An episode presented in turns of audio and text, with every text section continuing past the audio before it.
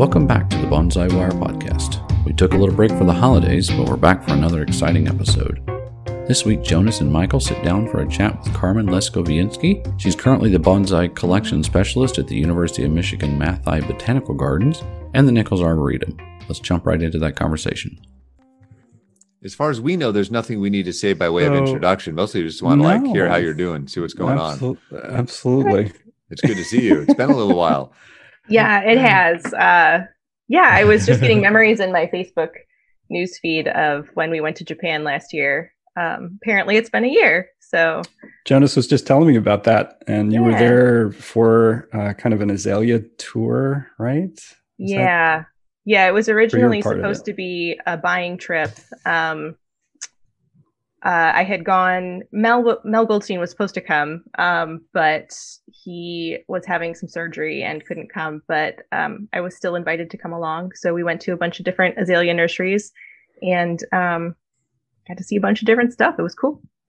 Hmm, neat. So, um, what though? So, so we're, we're we're starting in the middle here somewhere. Yeah. I mean, you're you're already deep into bonsai if you're in Japan. So, so just for a little bit of background, uh, or maybe even further back. but- So, not even just starting with bonsai, but uh, okay, d- deep in the depths of time. Uh, the, the- you're you're you're 12 and a half.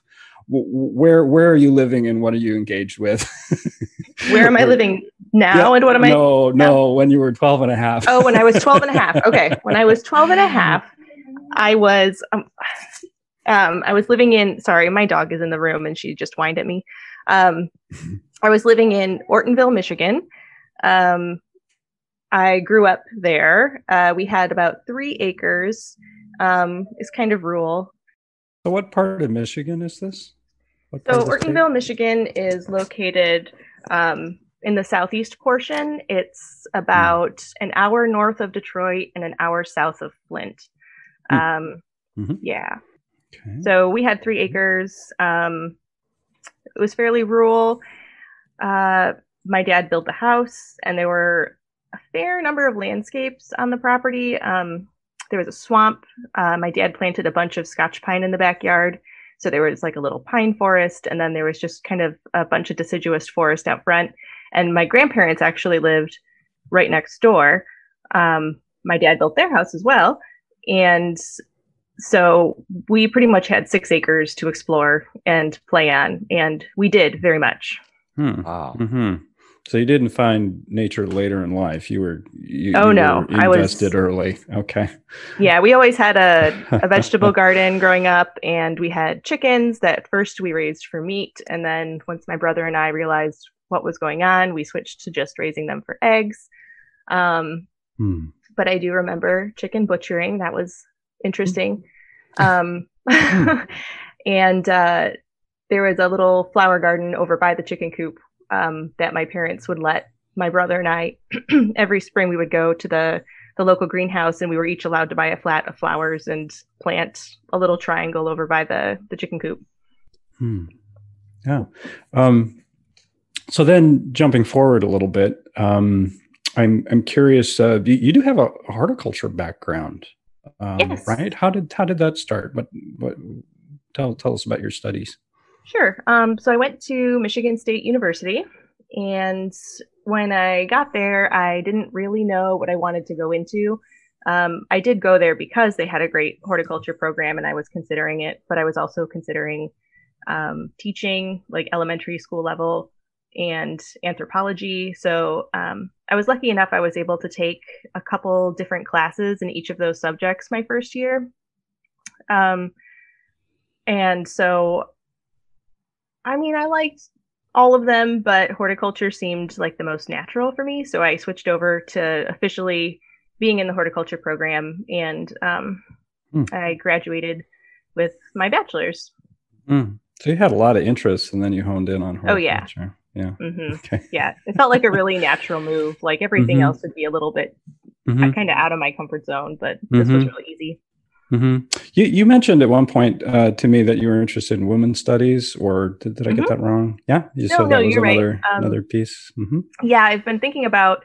I've been toying with the idea of going back for a master's for a few years, um, and I've been looking at all the different options, and women's studies, uh, women and gender studies, is something that's really interesting to me. Um, but I also really love plant physiology. So I've been looking at interdisciplinary programs that would allow me to kind of do both and hmm. connect them in a way that would be useful for what I do um, and kind of where I want to go. Hmm. Hmm. So this might be a good segue into bonsai. Tell us about the event that began this all.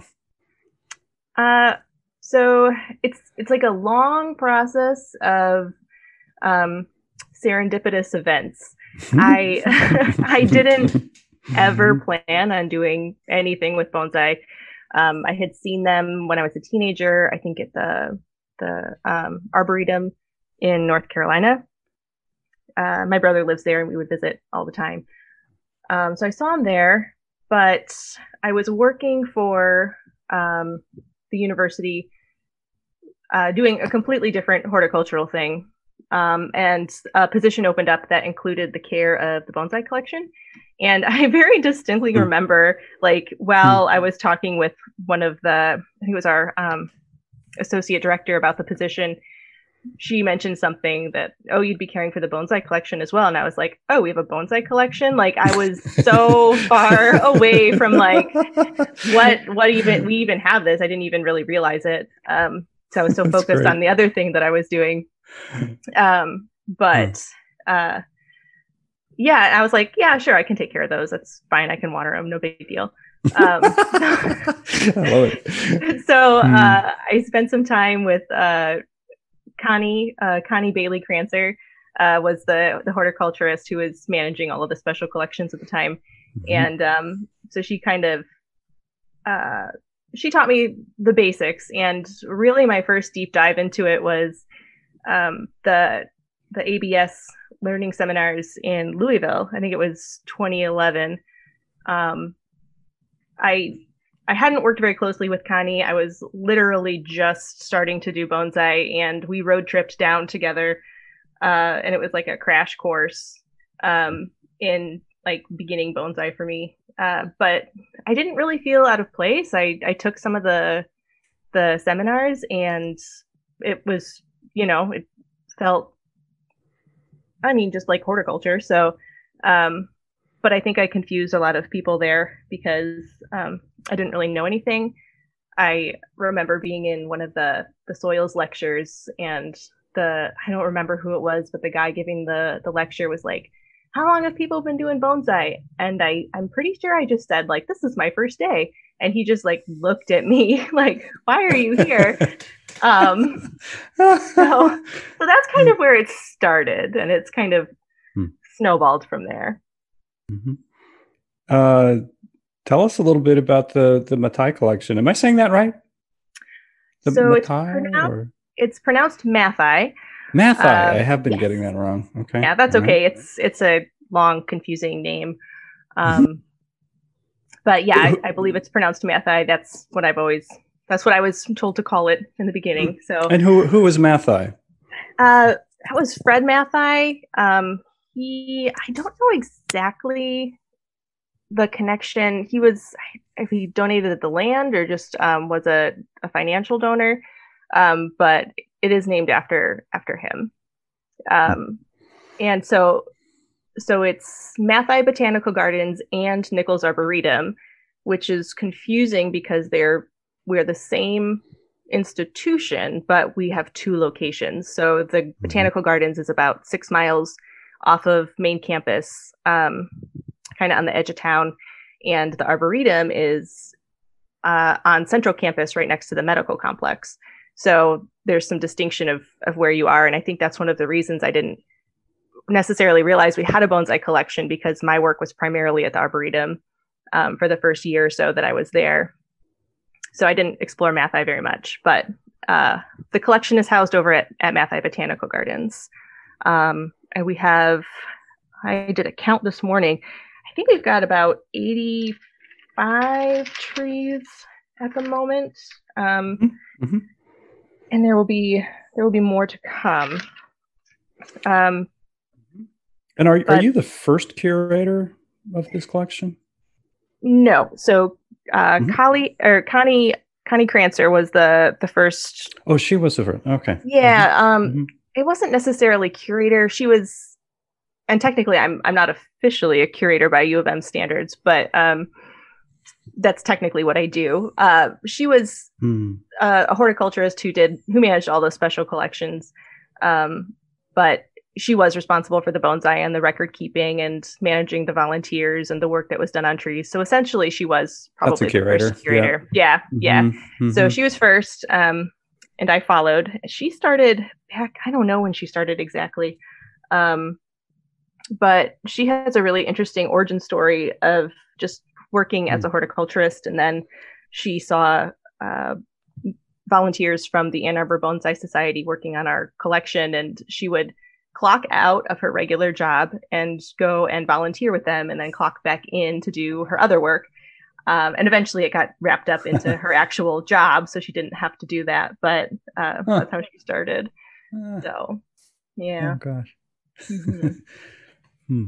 So, mm-hmm. our core collection um, comes from uh, Dr. Maurice Seaver, uh, Seevers, sorry, who was the director of pharmacology at the University of Michigan and this was donated in the 1970s.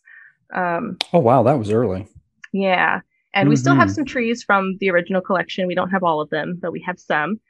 Hmm. Um, it's and we've got some uh, pictures from when they first got here. Um, well, early 80s, and so it's really fun to look at those pictures and see the transformation over the over time. Mm. Um, mm. But they kind of lived not on display, just kind of between some of the greenhouses and um, Ann Arbor Bonsai Society members care for, cared for them. Uh, we still work closely with them to manage the collection. Um, mm-hmm. But we kind of acquired more trees over time, and now it's a now we have an actual garden space to display them and keep them. Mm-hmm. So, uh, just uh, to jump in there, uh, talking about history in bonsai in, in, in, a public collection, you know, looking at those old old photos that you were just talking about, I I'm curious about what your your opinion is about uh, creativity for the curator. Does that come into play, you know, only when a tree loses a branch, or are there other opportunities for for creativity? Um, what are your thoughts about that? For me, I've had a lot of opportunity to be creative with the trees. Um, a lot of the the donations were from hobbyists, and so there were some improvements that could be made over time. Um, and so um, we worked with, or I worked with the volunteers, some of which um, are are really good artists. Um, they've won awards at some of the shows and such. And um, we also called in a couple other bonsai professionals to work with us and kind of teach me and the volunteers and do some reworking of some of the styles of the trees. Um, so I've had the opportunity to kind of remake a number of the trees, and hmm. mm-hmm. uh, so that's been that's been really good. And I think that I don't know about other curators. Um, I mean, if you have a collection full of you know donated trees that are fairly done as far as like as far as their styles set, then uh, I think there's not as much of an opportunity for creativity. Yeah. But um, yeah, I've been lucky to to be able to make some big changes to trees. Mm-hmm. Mm-hmm. Yeah. Do do you feel any allegiance to the style, form, canopy, whatever um, of uh, a tree when it came into the collection? Yes, that's actually what I was going to say. Thank you mm. for oh, okay. cueing my brain back in. Um, when we do receive a, a donation, we try to keep the original feel of the tree. So, what the artist originally intended. Um, very rarely do we take uh, like a, a, more upright tree and make it slanty or something like that. Um, but we take a little bit of lenience with um, repl- like moving branches around or you know widening things making things smaller regrowing a branch we'll do that kind of stuff but um, a lot of the mm. trees we do try to keep the original intent of the artist there mm-hmm. so I, I, hear you're saying that you the, the word we but is, is this um, if if you're sort of the acting curator if not in name what um, it it, is, is this a, a, a group decision, or does it come down from on high, or from Connie, or is is there history regarding that particular uh, path uh, with curating trees? Um, I get to make the final decision, which is fun. you can say that bolder. yeah, um, I get to do it. Uh, when I say we, I mean myself and the volunteers, because usually when we're working on trees, it's it's me and a, a group of individuals. Um, we do we do discuss a lot of the changes we're going to make, and um, and and try to get to a consensus. But sometimes there's, or you know, maybe more than just sometimes. There's one or two people who are like, I don't really want to do that, but usually once hmm. it's done, they're they're on board. Um, but yeah, I mean, I work. yeah, after the fact, it can often be hard to get back. Yeah. Yes. yeah. So. Yeah, but yeah, we try to make you know we try to get to a consensus and make a decision, an informed decision together. Mm. But uh, this last year, it's mostly just been me making decisions, which has been fun. Um, but and and hopefully I made the right decisions on the trees. mm. I want to want to bring Jonas in here. Uh, he's been very quietly listening to this this banner, but I, w- I want to hear Jonas's thoughts or questions as well. I was curious, Carmen. You have a hort background, and I think a lot of people in bonsai really fantasize about having more of a horticulture background. Um, is it all that? Like, do you find that you can lean on something you may have caught in a book or a lecture at one point, and that's made it easier for you to maintain beautiful and healthy trees? I definitely think it's an advantage. Um, not so much in the specifics of, oh, yeah, like that thing in that book said this, but when thinking about what you're going to do to the tree um, or when you don't understand something and somebody explains it to you there's that background knowledge of plant physiology that you're like oh right that's that's how plants work. And um, so that's definitely helpful in understanding why you make the decisions you make. Um, i mean it's something you can you know you can learn as you go. There's plenty of good artists who don't necessarily have a horticulture background, but I would definitely say it's an advantage. Oh, that's cool because it's either in, you got to figure if it's a species you're unfamiliar with, you might know more about how that species grows. If a tree's going through a really stressful period, it might give you an idea about what's going to get it back on track. And I know a lot of people would love to lean on um, anything related to pesticides or fungicides or just really getting things back to basic health. And mm-hmm. you know, mm-hmm. not having been through all that, it always makes me wonder, yeah, what is it that we're all missing out on? And it sounds like fun to have a bit deeper background in that stuff. Yeah, I, I think so. I, I mean, I really loved plant biology and plant physiology, so it's a fun puzzle to be able to connect the pieces of like of art and plant science and get something that's both Did you uh, ever find that, Michael, or do you just have you just been looking stuff up on your own your entire life? yeah, probably the probably the, the second um, there. yeah, my background is is more art, um, but um, yeah, Carmen, you have a bit of a, an art background as well, don't you? Um, I yeah. I continually see your your drawings on Instagram and uh, I'm trying to regain some of recall. my artistic skill. Yeah, uh, I took um, a lot of art classes in high school because I didn't like any of the other electives. Um, I briefly considered going into art in college. My brother uh, has a degree in in fine art, um, but I I didn't think I could really.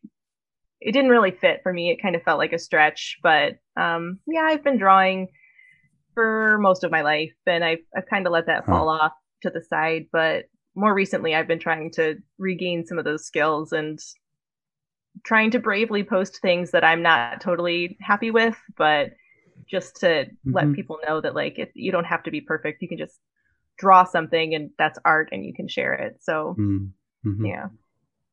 Mm-hmm. And have my grandma actually, my grandma was a, a painter. Um, so it's in the family for hmm. sure. That's cool.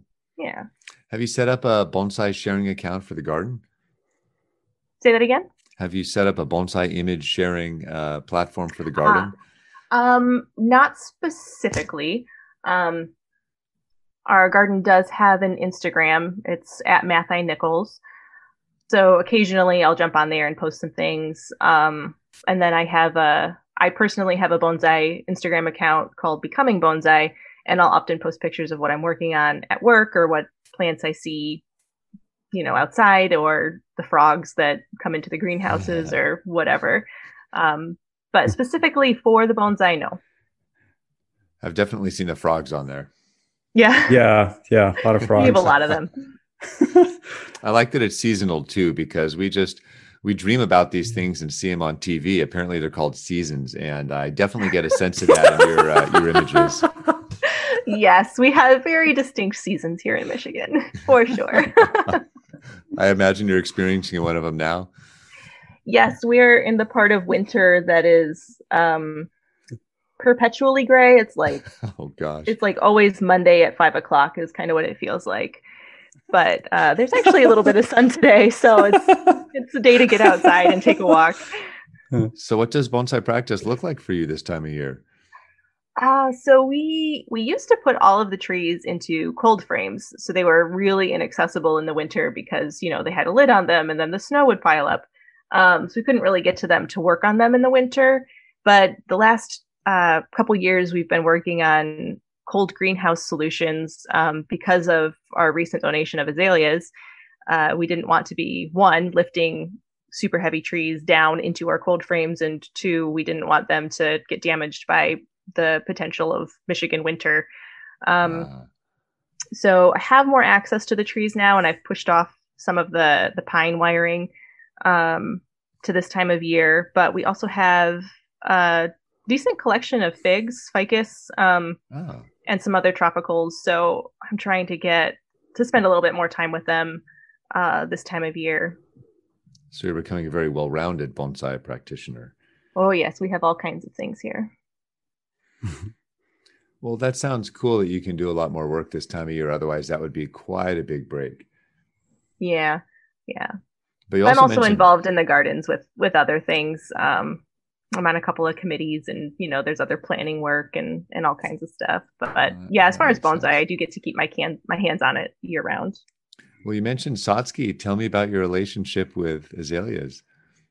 Yes. So again, something I didn't realize was a thing um, until a couple years into bonsai. But uh, one of our uh, development directors found um, that a U of M alum had a collection of azaleas. Um, and this is Dr. Mel Goldstein. He's a professor at, at Case West University in uh, in Cleveland, Ohio. Um, he had a, a, really nice bonsai collection, uh, is what I heard first. And once I saw it, I was like, oh, wow, yeah, he's got an amazing collection of trees. Um, most of them are azaleas. Well, yeah, probably most of them are azaleas. Um, and so we started, you know, talking with him, um, having him out to look at our trees, our garden, that kind of thing. And um, we developed a pretty good relationship with him. And he's decided to donate his collection to the botanical gardens, which is simply amazing. It's going to like put the gardens on the map of like really good bonsai collections. Um, so I immediately needed to learn Satsuki because uh-huh. so many of his trees are super high quality Satsukis imported from Japan. Um, yeah, they're and, amazing, beautiful. Yeah, yeah, mm-hmm. they're really cool, and uh, I like working on them a lot because they're kind of picky. You have to revisit them over and over and over, and I like that kind of tree that you kind of interact with more than just like once a season or like you know once a year um as far as like styling and pruning and stuff goes so i really enjoy working with them um and they're just beautiful so that's really led to kind of expanding our garden space our display space um, creating this new cold storage facility um, going to japan all of that kind of stuff how have you been able to learn about azaleas? Like, what resources have you leaned on to figure out what to do to keep the trees looking good? Mm-hmm. So, some of it obviously came from Mel, just some of the day to day fertilizing, uh, watering his pest application, pesticide application. Um, but he also works pretty closely with Dave Kreutz, who uh, has an azalea business down in St. Louis, and so um, I had originally I was I had gone over to Mel's place to uh, work with both of them on some repotting. And then once we received our first donation of azaleas from Mel, Dave started coming fairly regularly, spring and fall, um, to help teach me and the volunteers what to do as far as seasonal work goes. Uh, we've also worked with um, Suthin. Mm-hmm. He he has worked with Mel a lot, and so we've been bringing Suthin in to work on all of our collection, but also with a with a focus on Mel's trees, mostly his azaleas. Um, so yeah, we've had a uh, some pretty we've had some pretty good help learning how to manage them um, and keep them looking good. Have you had access to any of uh, Mel or Dave's uh, Satsuki repotting contraptions? Yes. Um, tell tell Ooh. people about what that is. Ooh, I want to know. I don't, even know, know what this is. It's more is, that I've heard stuff. about them than witnessed them, but oh, you haven't um, used it yet. Okay. There's there was one I, we did use where you essentially put the tree upside down um, on the stand, so it's it's really it's hard to describe, but it's like a it's a stand and then um, it's got two prongs that come out and you kind of put the soil surface on the two prongs so that you can like work on the bottom of the tree hmm. and uh, really get fresh soil into the um, the the bottom of the tree so that there's no dry pockets that kind of thing uh, and it's it's pretty uh, extravagant um, i heard also about the they were using a pulley hmm. system for one of his larger trees and i did not witness that but the story goes that they got the tree in the pot and Mel decided it was not positioned correctly. So they had to take it back out of the pot and then put it back into the pot. And this, this tree is huge. Um, the pot was custom made. I'm pretty sure that if the pot was empty that I could probably squeeze into it. So it's a, it's a big tree. And I yeah, gotta for, get me one of those. for those who haven't been, uh, Mel has shown trees at the U.S. National exhibit, and if you just look back and see who won the Satsuki category at the National, it's mm-hmm. going to be one of Mel's trees in general. And yeah. yeah. the biggest ones, the trunk was far bigger than my torso. They're, they're yeah. just they're, yeah, they're monstrous, and they have to be held upside down throughout quite a lot of the repotting process, which is why it's so important to have these uh, these awesome contraptions that can help with that. Uh, yes, and and multiple people to oh yeah move things and lift things and all of that. Yeah, the the tree that I'm um, that we're talking about uh, is the one that won the national award um, for azaleas in 2018, and that's now living uh, with me at the botanical gardens. How long can that go before being repotted again? Hopefully a while. Oh yeah. Hopefully a while. um, yeah, what is, probably, what is your yeah usual cycle? Sorry. Uh, I mean, we just we wait till they need it. Um, we keep record of when it was last repotted, and if something goes for you know a really yeah. long time, um, you know, I, I look at it every year and see like, okay, well, this tree's you know coming up on I don't know four years without us really exploring the pot. Let's go take a, another look um, and so we kind of we just do it on a as needed basis. When I started, it was much more of a routine, um, and I've kind of let that slide to to when trees need it. Yeah, yeah, that's a good it's a good mm-hmm. good policy, I think, in general for bonsai. One yeah. thing I've noticed is that you know the larger the pot, the the, the longer your your schedule can be, your rough schedule, and the smaller mm-hmm. the, the pot, the, the the quicker the the repotting yeah. schedule should be. I I mean the ones at at Suzuki's place. Um, my teacher's place, uh, you know, these huge pines from the imperial collection are repotted once every 15 years. Mm-hmm. You know, four person trees. yeah. Yeah.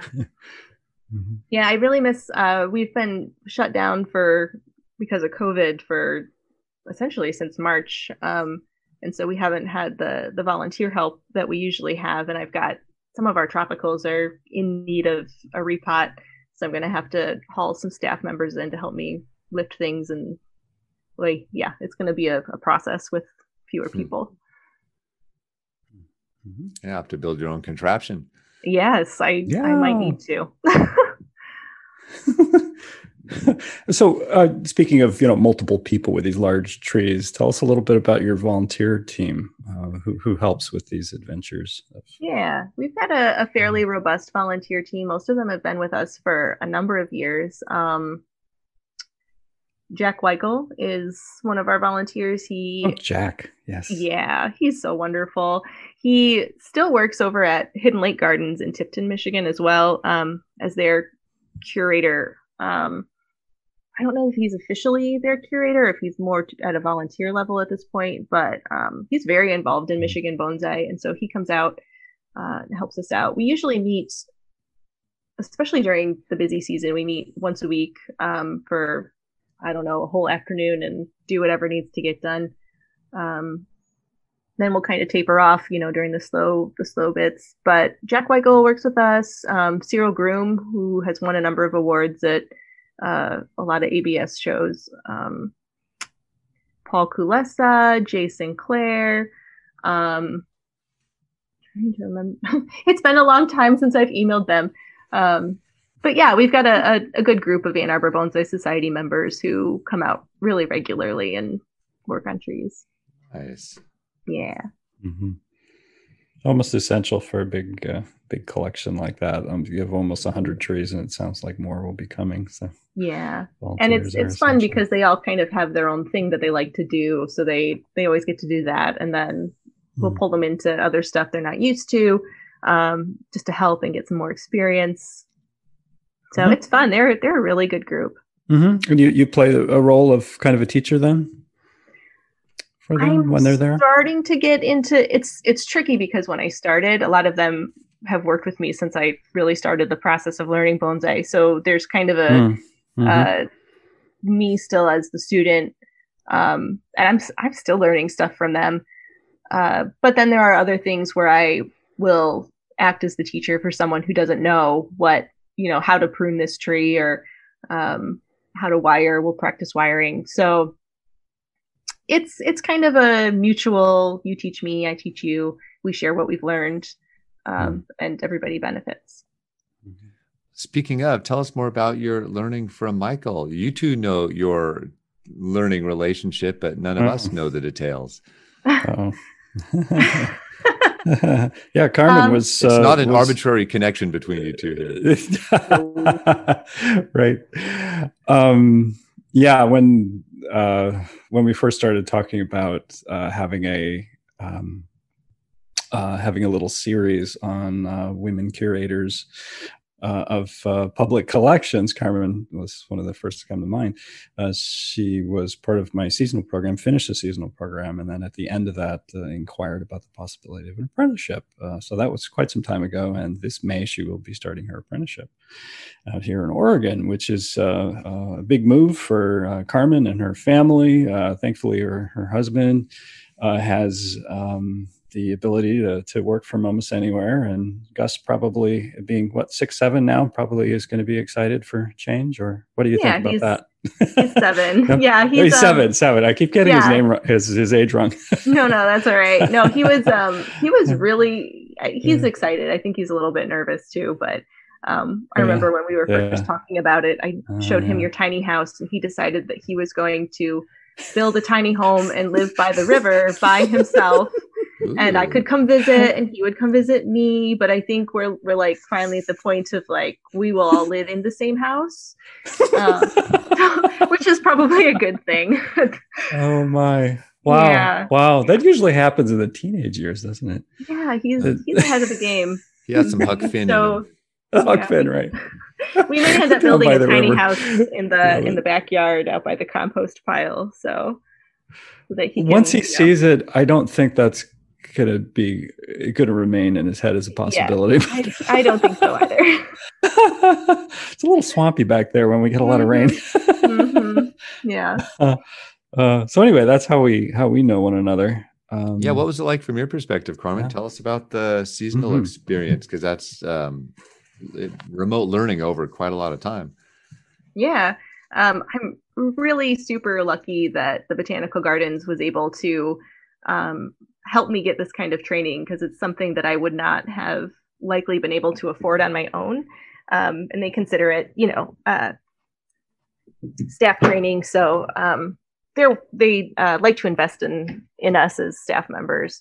Um, so that was super amazing that they did that. But it was um, in 2017 we were talking about uh, me and and the some of the management over at the gardens were talking about um, changing my position to be full time bonsai. At that point, I was uh, working at about 80% and doing bonsai as well as a couple of the other garden spaces.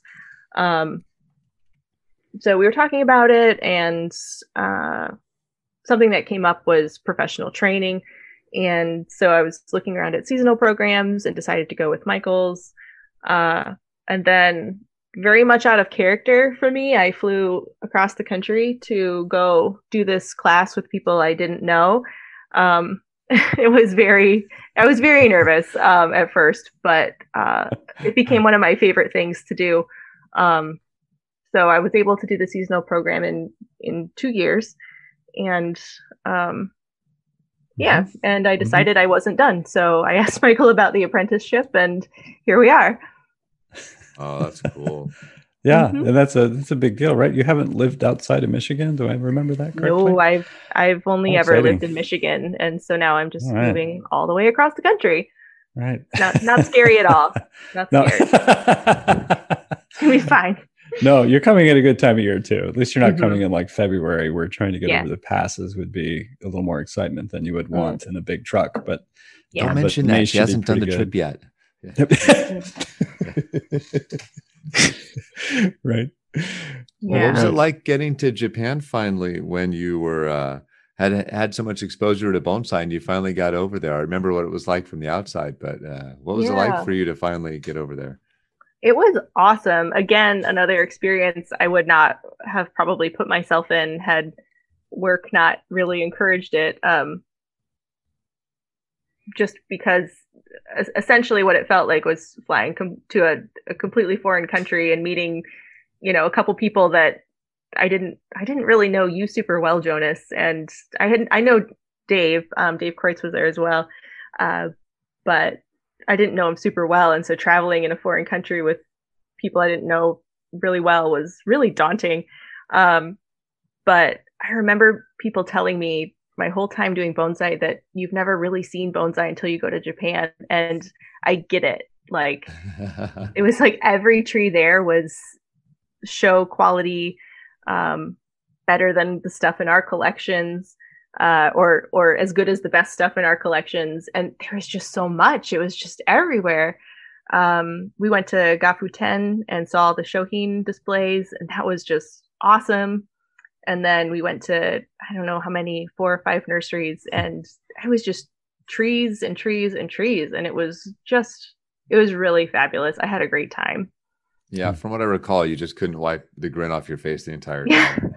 yeah, it was really great. And the donuts in Japan are like super good. I was a big fan of those. We had a lot of donuts. oh yeah, yeah. I think Jonas mm-hmm. and I both have stories of of Boon and his uh, enjoyment of of the confectionaries. Of, so good, yeah, yeah. Just how you start the day. Absolutely. Mm-hmm. yeah, it was it was really fun, and yeah, that's really where I I had very briefly met Jonas um, before. St. Louis. Yeah, in St. Louis and uh, yeah, but it was really fun to get you to know you better. Um, and I didn't really realize your connection with Michael until I was there and we were talking about it. Um, so I thought that was a really cool small world connection. It's a very small world, which is always uh, the case when you're with Dave. You never know who you're going to be hanging out with. right. Yes, that's true. Yeah. yeah, but, but when was that? When you when you met Jonas in in uh, St. Louis? Just just for my own. Uh...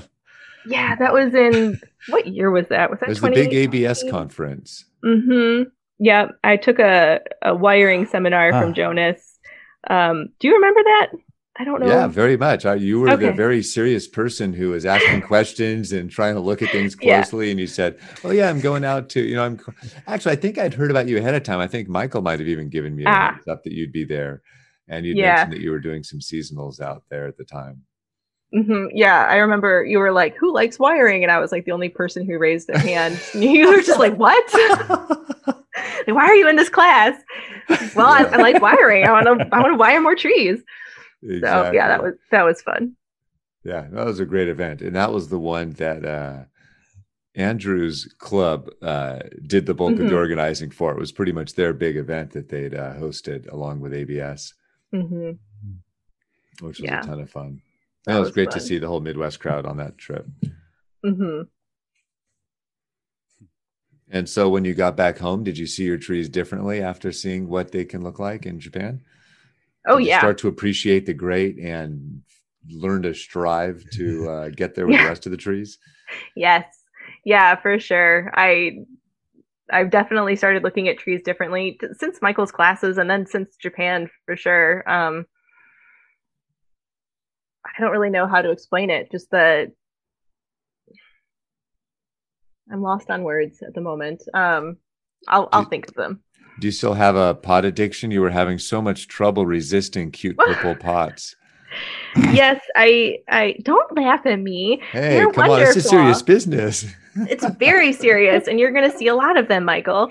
Okay. Um, it's just the first I've heard of it, so I, I had to, yeah, I had to I, react. Somebody somebody once told me that you couldn't do bonsai in a purple pot, mm. and I was like, oh yeah. so okay. since then, I've All been right. buying purple pots. Um, there were plenty of them in Japan, so they must be a thing, right? Um, mm. So yeah, I, I, bought a lot of pots when I was there, uh, wow. with with dreams of putting plants in them, but they're still in my closet. Wow. Uh, so so the for, d- don't tell me what I can't do thing is is a thing for you. Maybe. but it's also just an appreciation because I know it got to the point where whenever I saw a purple po- uh, pot, I'd get your attention and oh, you're yeah. right, that is nice. It's really nice, yeah. yeah, it was right. it was a fun a fun game to look for for the different pots. Yeah, well, looking for patterns is a good way to start figuring out what actually is available because when you walk into a room with a mm. lot of hmm. vendors, you say, "Look, there are quote lots of pots," but when you start looking for a mm. small yellow rectangle, you're like, wow, there aren't many small yellow rectangles or anything mm. pink or mm. purple. Or, you know, as soon as you get into an interesting requirement, you start picking up on these patterns of what is in this show, what are on those shelves, and uh, what in the world am I going to do mm. with this tree I've got back home? That's a really astute comment. Yeah, I agree with that. Yeah, you could deep dive. yeah. Um, I also remember seeing a tree um, over in Japan in a yellow pot, and it was I found the same yellow pot, though cracked at randomly at one of the Ann Arbor Bonsai Society shows and sales. Um, so I purchased it for too much money and have this really cute little yellow pot now, um, mm-hmm. waiting again for the perfect tree. Oh, that's awesome. Mm-hmm. Actually, one of the more well, uh, probably my favorite tree that I picked up on that trip was uh, due to Carmen's prodding. She was a big fan of one of the azaleas I was looking at. Oh, yeah, you got to get that one. Oh, yeah, don't even ask about that. You got to get that. and I still have it at remember. home on the shelf. I told you to buy all of them. You also said that. I will, to be fair. and actually, I actually, uh, Carmen picked out an entire batch of trees. Uh, for those who haven't done buying trips in Japan, which uh, obviously that's very few people, it's not like you're wandering through your favorite department store on a Sunday afternoon and there's all the time in the world. It's more like you're sleep deprived, jet lagged, um, wondering whether or not you should be eating. It's getting dark out and you're running around and you're like, oh, we've got 30 minutes to wrap up the rest of the next 100 trees we have to pick out and so I remember at the waning daylight moments at one of the gardens we visited, uh, Carmen and I frantically picking out trees and just leaving them on the ground and walking away for someone else to figure out what it was that I'd. Uh, you know, I, I, didn't even remember what I'd picked up until they showed up uh, a couple months later. But Carmen was a good help in picking out trees. How's this one? Oh, it's great. Next, okay. And we just kind of zipped through it all. It was fun yeah, that was really fun. I hope that you liked them as much when they showed up at your doorstep. Um, I did. They did were fantastic. They were okay, great. Good, I got good. I got more the next year actually. They were great. Oh, good. Yeah, those were really cool little trees. I really liked those. And to describe them for those who haven't seen them, they are they were young whips that had been wired in just bizarro, really funky, kinky shapes. The trees had acute angles often, or big, wide horizontal loops, or just really they were the most playful trees that we saw the entire trip, and it was fun Mhm. uh, picking out a handful of them. Many of them they didn't know what the species were or what which cultivar it was, and so it was fun Oh, to see right. them bloom what they turned out to be. Yeah. Yeah. a lot of them look really like fun. candy canes, a lot of white with pink stripes. Oh. cool. Wow. Wow. Do you have like an Azalea Shazam like app where you can, you know, focus in on a flower? Well, uh, not not only do we Shazam, it's not the- the have visual that yet, it- it- that would be the it. smart way to do it because right. when I ask the professional growers in Japan, I'll show them a picture and they'll just they don't even try. They're like, "Yeah, I don't know." There's so many that are so similar they don't even pretend. Yeah, I bought the book of Azalea cultivars, and it's just, yeah. If if they could digitize Yeah. that and then somehow Yes, figure out yeah, a way to yeah. like ID the specific cultivar, that'd be amazing. but I can't imagine the number of images of each one that they would need to get in order to really make it work. It's Yeah, actually usually a get- fairly solvable problem. I just don't know if anyone Hmm. wants to invest in that problem. hmm Yeah, right. Right. It's a real niche market. yeah.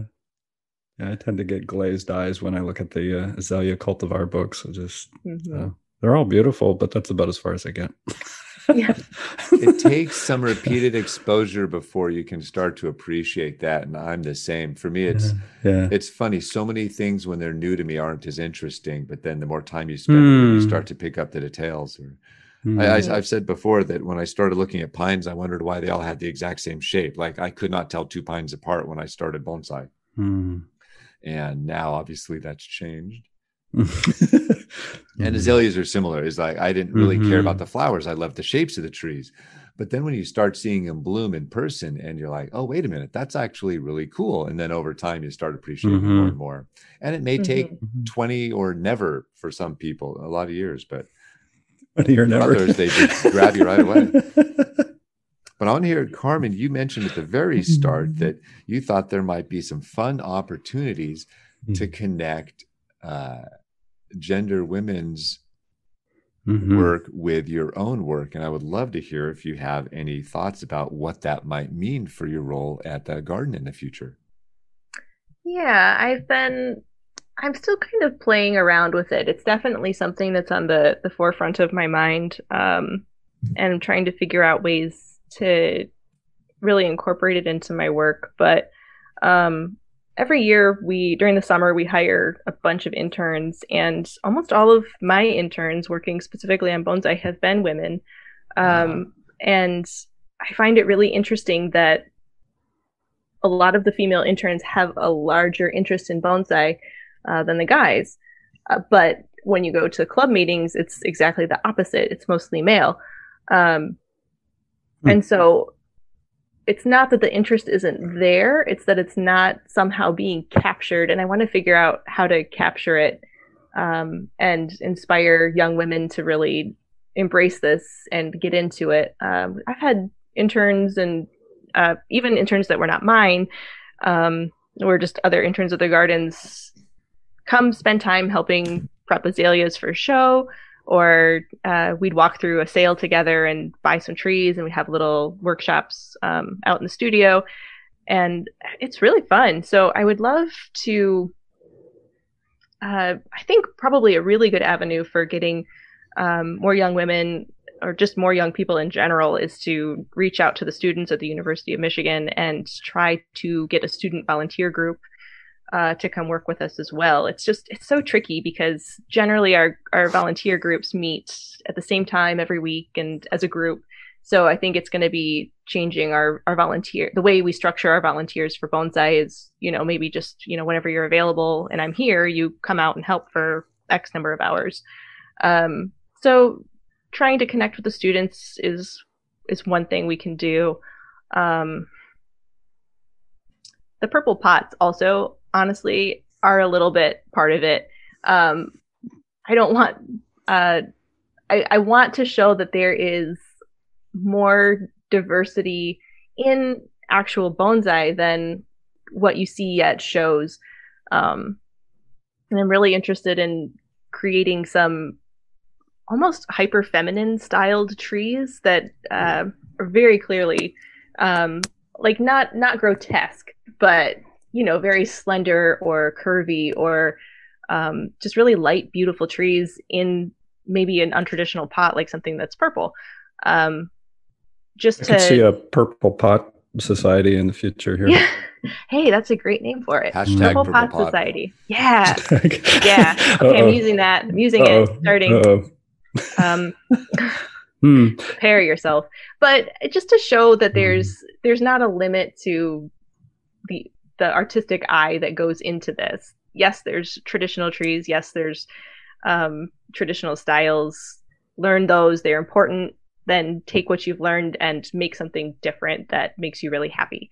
Um so i mean that's kind of where i'm going with it on the university level. Um and I've been thinking at some point possibly starting my own business, and I'm trying to figure out how I would incorporate that into a business plan. Um, but yeah, that's that's Yeah. kind of where I'm at. hmm Yeah, this is this is one of the things that really struck me, uh, Carmen. I um, I went out there um, about a year and a half ago to do kind of a kind of an informal interview. I mean, I knew Carmen pretty well because she had been through the seasonal program. You know, we'd worked together for two years or so. But I was really curious what her intentions were, uh, what she wanted to get out of the apprenticeship. Um, you know, whether there was any larger goal, which is a question that I ask any anyone who's interested in apprenticeship at Crataegus Bonsai. So I remember we we went to a coffee shop and we sat down and and uh, it really struck me that you gave me kind of a synopsis of what you've just said in the last five minutes here. Um, that you really did have a goal, and it was Yeah. different than anyone else that I had ever heard. You talked about your experience of of essentially feeling like you, you, your early experience had been in an old boys club, and you, you just Mhm. didn't feel welcome, and that really struck me. Um, and it was something I wanted to uh, certainly enable. So uh, um, I'm glad to hear you fill that out a little bit more. In fact, I, I don't think you've, uh, even to me, I don't think you've filled it out quite as much as you did right here. So uh, Yeah. thank you, Jonas, for uh, for the prod. And and a lot of this has kind of surfaced. The Mhm. University of Michigan has um, Mhm.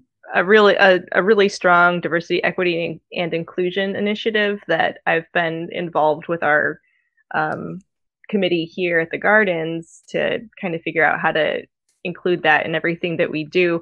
And so that's really kind of pushed me in the direction of okay, well, let's bring more women into generally a, a more male dominated industry. Um, and I would love to go even further and reach out to marginalized populations, the L- LBGTQ plus population. Um, but those aren't really my areas of specialty. But I am a woman and I know other women, so I feel like I can start there and hopefully Hmm. Um, start something maybe bigger and you know get other people who maybe do know those communities better to kind of partner or do their own thing and and just Mhm. make bonsai more accessible. Hmm, Brilliant. That sounds fantastic. And I really Thanks. think you're onto something in that. As I've done, as I've engaged in various bonsai events outside of the bonsai community, it's a completely different demographic. It skews far younger and far more female, which is Mhm. awesome. And so when I've done events in, you know, when visiting a business or just doing things for the general public, it's far more young women than any other group. And they love it. It's funny that depends a lot on the context, I think. It depends on who the Mhm. people are working with or how things are prevented and what's available to them. And uh, at some point, I think it'll be fun to see that work its way through the uh, bonsai community some more. But just recently, actually, a couple of the people I work with brought their 20 something daughters over to a class and they sat down and worked on trees all day long and were having a great old time. And that was just to hang out with their dads and uh, but they seemed to be totally fine doing the work too. It was really neat to see. Mhm. so i look forward to seeing more of that. Yeah, I'm I'm excited to to to do something with it. Um, it's been an idea for a while, and so I'm excited to get the opportunity to kind of explore it further. Well, you know, as part of the apprenticeship, this is kind of a new thing as of uh, Andrew's uh, uh, time with me, is that we have a a, a thesis show. uh, so, so you might you, you you might do some some proto uh, development of some of these ideas you just laid out uh, to yeah i'd love show to show the that. community what you've been uh, nibbling on here uh, that Mhm. so far has, has been sort of thinking in words and intuitions but uh, we want to we want to um, assist you in uh, uh, opening the, the flower a bit. Um, excellent. yeah yeah. Yeah yeah this is really exciting. It's good Mhm. good. Um yeah so that was you know sort of your own mission statement but uh to briefly go back to the collection i'm, I'm really curious Oh. i didn't get this question in earlier but in terms of uh is, does the collection have a mission statement and and uh as a second part of that are there any future visions of of uh the collection there that you're cur- curator of that we can look forward to The collection at the moment does not have an official vision. Um, how we've been approaching it, um, really since I started working with it, was that we want to showcase. Um, before we we received the donation from Mel, it was more about showcasing um, trees from local artists and trying to build a more robust uh, collection of of native species, uh, which we already had a fair number of. Um, and since Mel's addition, I think we still want to hold on to that initial concept of this is kind of where we started. These are, you know, from some of the the um, bonsai experts within our community, trees that they have created and given to us, um, and then also show kind of the that more traditional style from Mel and bring that collection of azaleas um, into it and really focus on the the excellence of that collection. So it's Mm. it's kind of a jumble of thoughts at the moment, but um, that's a, a little bit of background on on kind of what we're thinking. Yeah. Yeah, yeah. So you had kind of a seed collection. I can't remember the name of the uh, the person who who seeded the collection, and then and then Mel is is is one of your your primary Mhm. private um, uh, donors uh, that seems to be filling out a kind of a major statement in that collection. I was very impressed when I visited the the the level, the, just the quality of the azaleas uh, is uh, as high as anything you'd see in the states. Um, Mhm. yeah, Yeah, not the highest. It's incredible. amazing. Yeah, Mhm. really, really good. Yeah, we um, for the past I'm trying to remember how many years we've been doing it. I think it's been five. We've been having a spring azalea show. Um, And Mhm. since we didn't originally have trees from Mel, and I still do this, I, I get a cargo van and I drive over to Mel's house and we load up enough trees for the show and I drive them back and we put them on display for a week or two and then we do a little bit of work on them, at least like get the flowers off and clean them up a little bit and then get in the car and drive them all the way back and, you know, let him do the rest of the work. And um, just as a way of kind of getting the, the public aware of, of what we're doing with his trees and um, uh, kind of as a preview for where we're going once we have all of the trees from his collection. And it's a lot of work, but it's it's also Yeah. super fun. One of the recent events was written up in a Japanese Satsuki magazine. Oh right, That's yeah, right. Yeah, that was impressive. That was great. yeah, that was. I've seen photos of it. It's a it's a it's a heck of a show. Yeah, it's yeah, amazing. the trees are just gorgeous. I know. if you're anywhere that- near Ann Arbor, it's worth traveling to. yeah, we, we had to cancel it this year, and we, we moved it online, but yeah. it just it wasn't the same. But Sure, I, we're trying to figure out if we're going to be able to do anything this spring or or not. But but yeah, in twenty oh geez, what year is it? In 2019, um, we had uh, Hiro Kobayashi uh, from Japan, and he brought a couple other people with him, and um, he was uh, at the the Azalea weekend um, with us, and you know got to do a, a workshop or two, and it was really it was really fun to see him again. We had met in Japan that uh, the winter um, before, so uh, seeing him again and kind of showing him around what we do over here was was pretty fun. Um, and it was it was really fun. My intern is in a picture uh, in that magazine, uh, she, and she's she's in love with azaleas. So it was really fun to see her kind of get a spotlight there. nice, nice, nice. Was she the one that I met? I can't I can't remember. I did. Yeah, meet- yeah, Yeah, yeah. yeah. Her name's yeah. her name's was- Jaden. She um Oh, she was right, great. Yeah, Yeah, she was going to work with me again this past summer uh, in bonsai, but we had to cancel our internship program again. So, Mm-hmm. but Yeah. she still sends me pictures of her trees and we talk about them. So, Oh, she has her own collection, so she's oh yes, she's, She's- bought a number of azaleas and um, dived in. yeah, yeah, it- she's Great, She's hooked. great. Neat. Well, I look forward to seeing this collection. I have not yet been out to visit the Matthaei, so I'd love to come and see everything. Yeah, if you come, uh, definitely come at the end of May when the azaleas are blooming, because also our peony collection is blooming, and oh, um, that's kind of how I started at the gardens, and it's it's pretty fantastic. It's a a one is it one acre? It's a it's a huge plot over at the arboretum of of historic peonies introduced before 1950. There's over 700 plants. Um, wow. Wow. it's yeah, it's pretty amazing. I'd love to see that. There's a great uh, peony section of Ueno Garden in uh, Tokyo, and I've had some of them bloom in winter somehow. And so Mm. often when I'm at the one show, I'll sneak over to the peony show as well. It's really cool. yeah. I that don't think I've a- ever found that. Neat. I, Yeah, the I first didn't time know I about that. ever- Oh, sorry. oh, go ahead. wow. That's cool. They're fun. the first time I ever came to Portland was actually for a American Peony Society conference, Hmm. um, which was which was fun. Neat. Well, uh, how? Uh, oh, the other thing, how many trees do you have at home apart from your own? Uh, the trees you care for in the collection.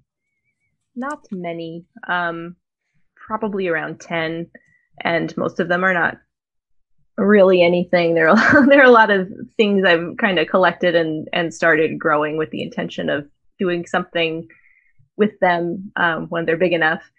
Uh, I have a couple that are pretty good. Um, well, they're works in progress, uh, but so much of my time is at work and then work, you know, coming home and being a mom and trying to also have my own life. So it's it's tricky to to stay focused on my own trees, but I have a few, and obviously I'll end up getting more once I'm, you know, apprenticing and eventually having a business. Um, there will be many more trees in my future. So That's not an uncommon thing for people that manage gardens in any way, shape, Mhm. or form. Right. Yeah. And I think too, I mean, it's it's kind of fun because it's different. Um, I'm at home I've been more interested in, you know, starting new things or, you know, making something from scratch. Excuse me. Where at work I'm mostly maintaining um mature trees. So it's fun to get a little bit of the the difference in there. Neat. I just wanted to highlight a couple of the other people who have um, donated trees to the collection. Um, Jack Wikle, we've got a number of his trees. Uh, some years ago, he got rid of his uh, most of his collection of outdoor trees um, because he had a lot and they were really getting to be kind of too much to take care of. Who's got geese? Uh, they just flew over the tiny Mm. home. Yeah, there were uh, one, two, three, eight of them. Oh wow.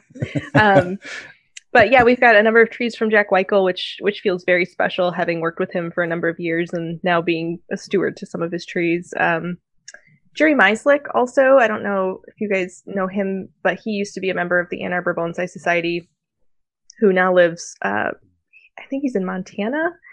Um, but he has a he's a ficus guy, and so we've got a number of of his trees. He used to work as a volunteer with us, and so we've got a couple that he made along with Connie, and uh, a couple donations from him. One of them is in one of Michael's pots, uh, which was fun to find out.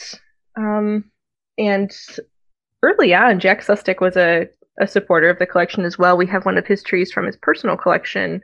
Um, and he was nice enough to invite me out to the National Arboretum.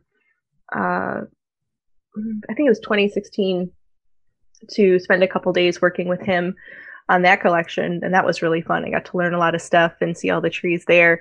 Um, and it was lucky I went because he retired the next year. But the good thing about that is that he lives in Michigan and not too far from the university. So we had him out a couple times for volunteering, and it's nice to have him um, close by in case we have any big questions that need immediate attention.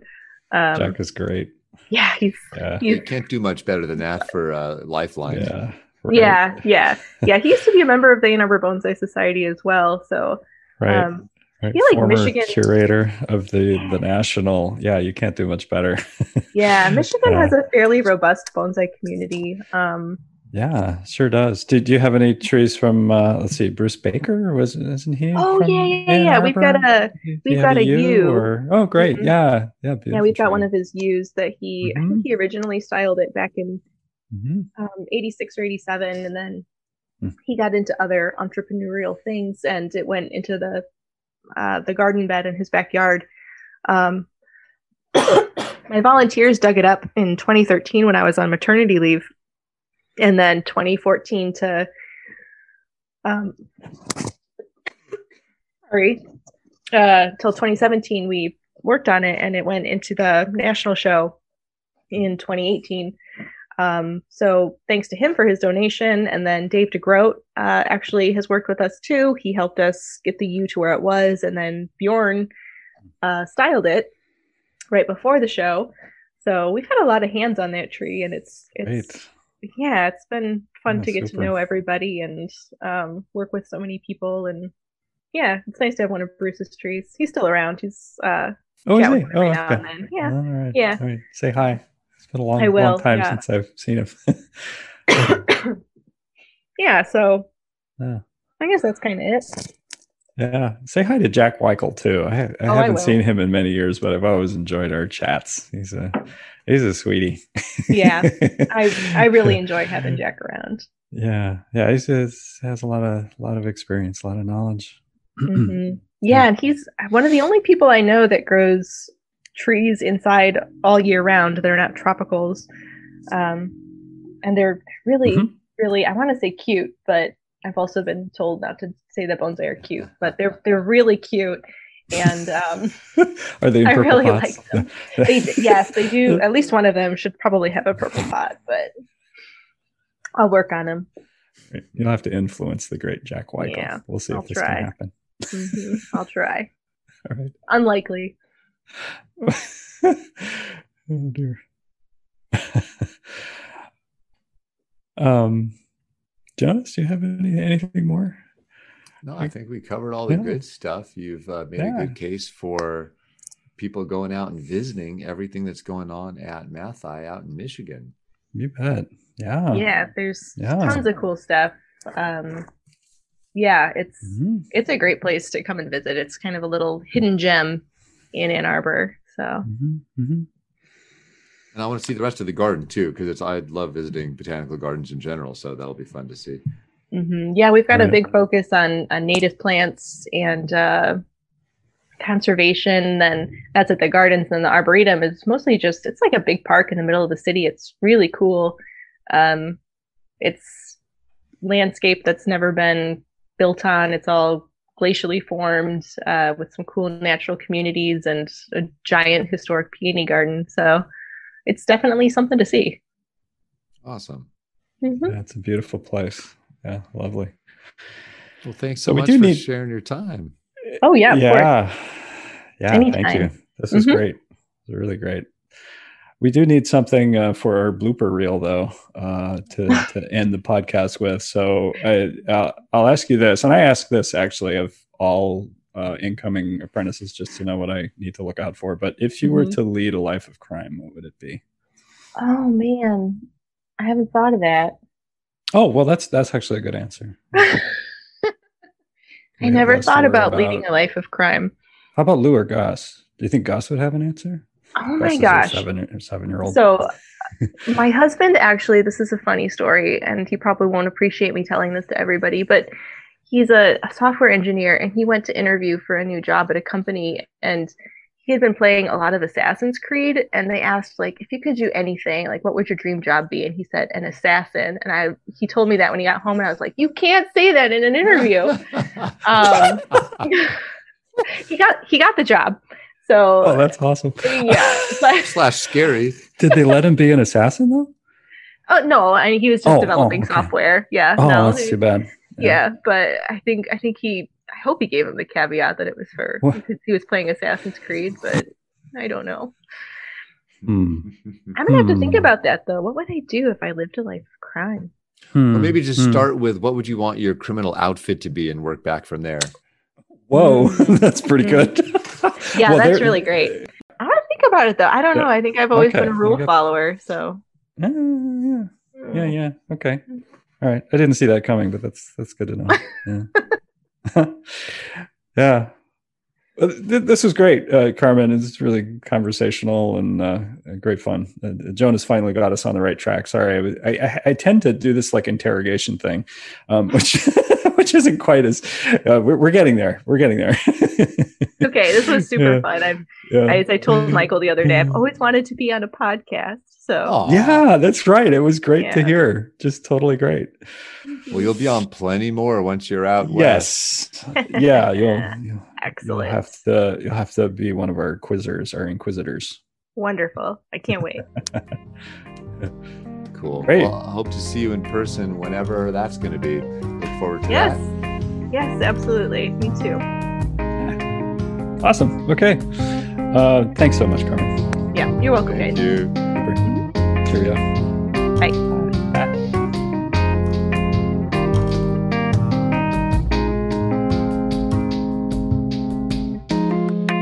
Music on today's podcast is brought to you by the fine folks at Blue Dot Sessions. Check them out at www.sessions.blue. Also, the advertisements are fake.